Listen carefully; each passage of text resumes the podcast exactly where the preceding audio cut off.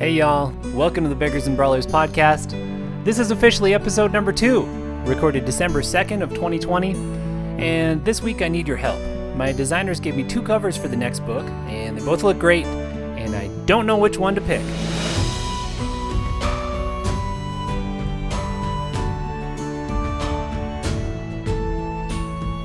So, covers are a weird thing. I'm not a visual artist. I draw lots of weird pictures when I'm world building my worlds, but for the most part, I know that I'm not good at it, but I need them to sell my books. I mean, you don't buy a book without a cover, and sadly, the old adage is false that you can't judge a book by its cover. These days, when you go on Amazon, you can see some bad covers, and usually that's a pretty good indication that the book's not great. So, I don't want to fall into that trap. I'm definitely not designing these covers myself because they would definitely fall into that trap. Um, so I had a designer do it, a different one that I've worked with before, and they gave me two amazing covers. I mean, I love both of these guys. And not being a visual artist, that's kind of as much as I've got is, wow, I really love these.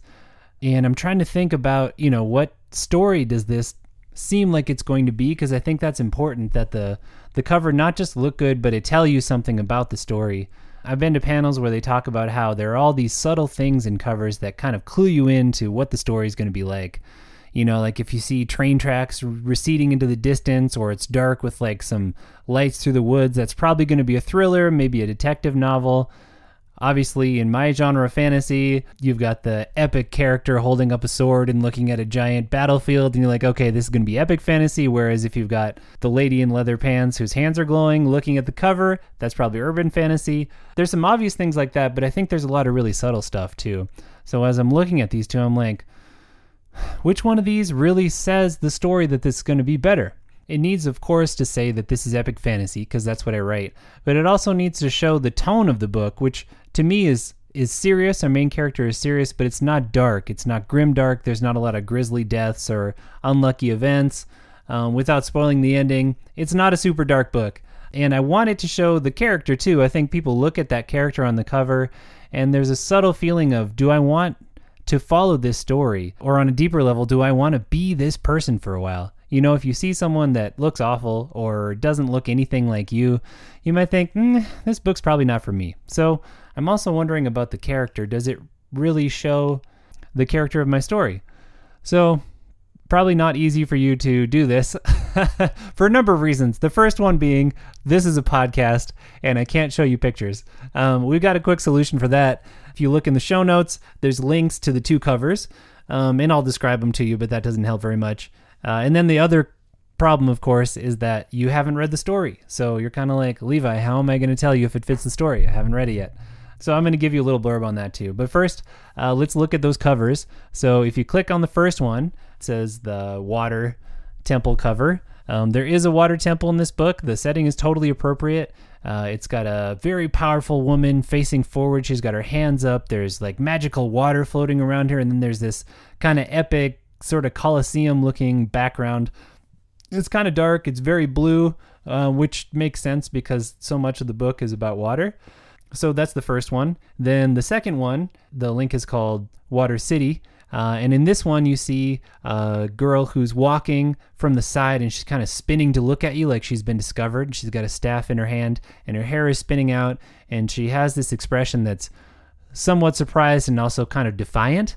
Um, and there isn't as much water magic-y stuff in here. There's a few sparkles around the edges, uh, and then there's uh, a city in the background. The city looks inviting, and the colors are much more like sunsetty kind of tan colors.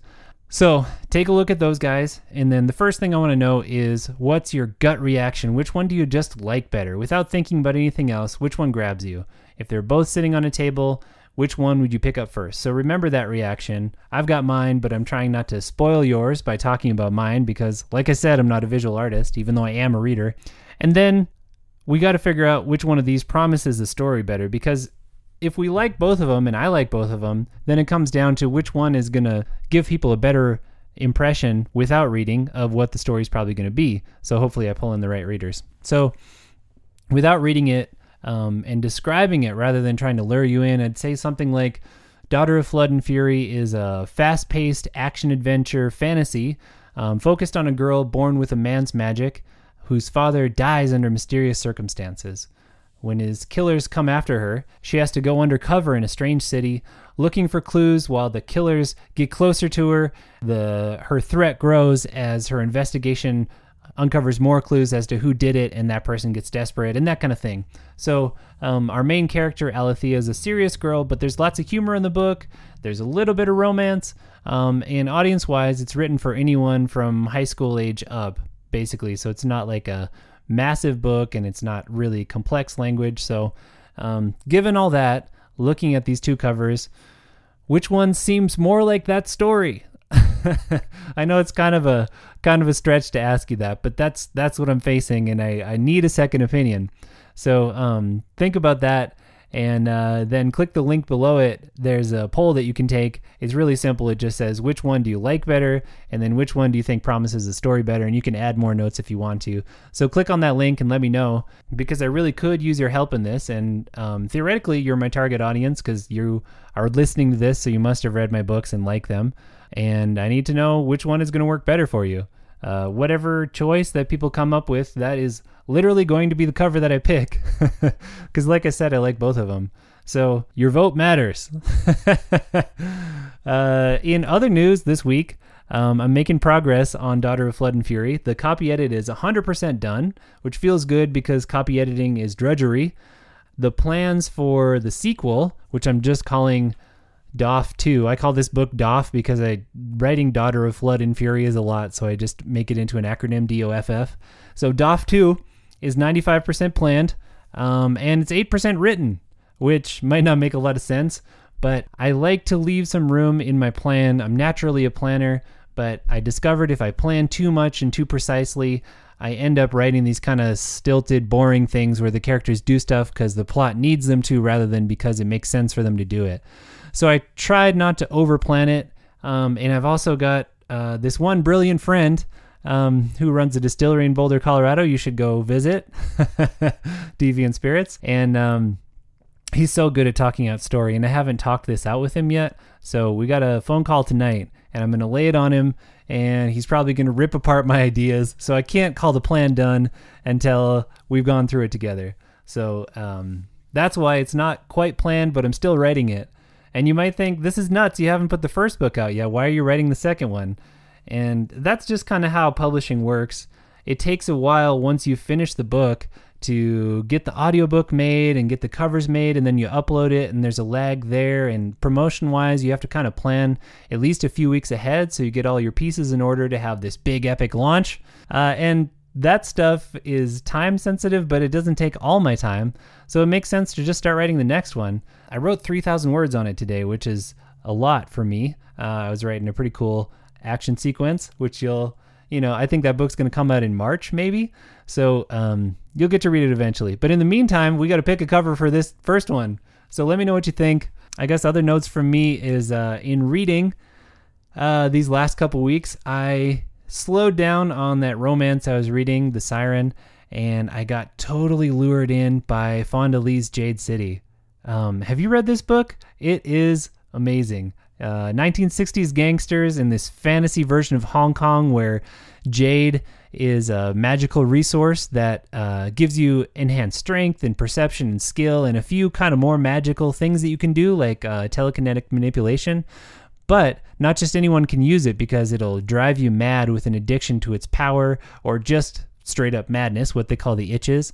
So, this is where the kind of Hong Kong Asian influence comes in. You have to train in martial arts to be able to handle the jade power. So you've got these gangsters who are all loaded up with jade and wearing these cool jade necklaces and it's studded in their body, but they're also all martial arts badasses. and uh, it tells the kind of gangster story that you expect from The Godfather about two opposing families and the family dynamics within them. And eventually there's a lot of conflict and they have to make hard choices. And man, this book was amazing. I loved it. Um, I wrote a total fan letter to Fonda Lee afterwards, being like, "How did you do this? I need to learn." Um, so I totally recommend it if you are looking for a read and that sounds at all cool. You're not going to be disappointed. Um, and then Brandon Sanderson's new book dropped, and of course I'm excited to read that, The Rhythm of War. But in the meantime, he put out a novella beforehand, and I say novella in air quotes because it's Brandon Sanderson. This thing is I think 74,000 words, which is literally lots longer than most of the urban fantasy novels that you'll find out there. But he's calling it a novella. So I started reading that. It's called Dawnshard. Um, it's really good. It's got a lot of mystery to it. And I don't know, great writers, there's just this mysterious way that you get pulled in and you get excited about reading the next section in the book that you just can't even put your finger on. It's just there. So I don't know if I got that thing or not. I hope that you feel like I've got that thing, but I sure feel it in other writers. Fonda Lee had it for sure with Jade City, and Dawnshard has it too. And yeah, you just I'm just pumped to sit down every night and read more of this book. I don't want to watch a show. I don't want to play a video game. I just want to read my books. Which is pretty awesome. So that's my goal to write books for you that, that read the same way. Um, and hopefully we'll put a good cover on this one. Let me know what you think would be the best, and I'll talk to y'all next time. For more information on Levi Jacobs and his books, including the award winning Beggar's Rebellion, visit www.levijacobs.com. Or for a free Resonant Saga audiobook, only available to podcast listeners, send him an email at beggars.and.brawlers at levijacobs.com. Thanks for listening and read on.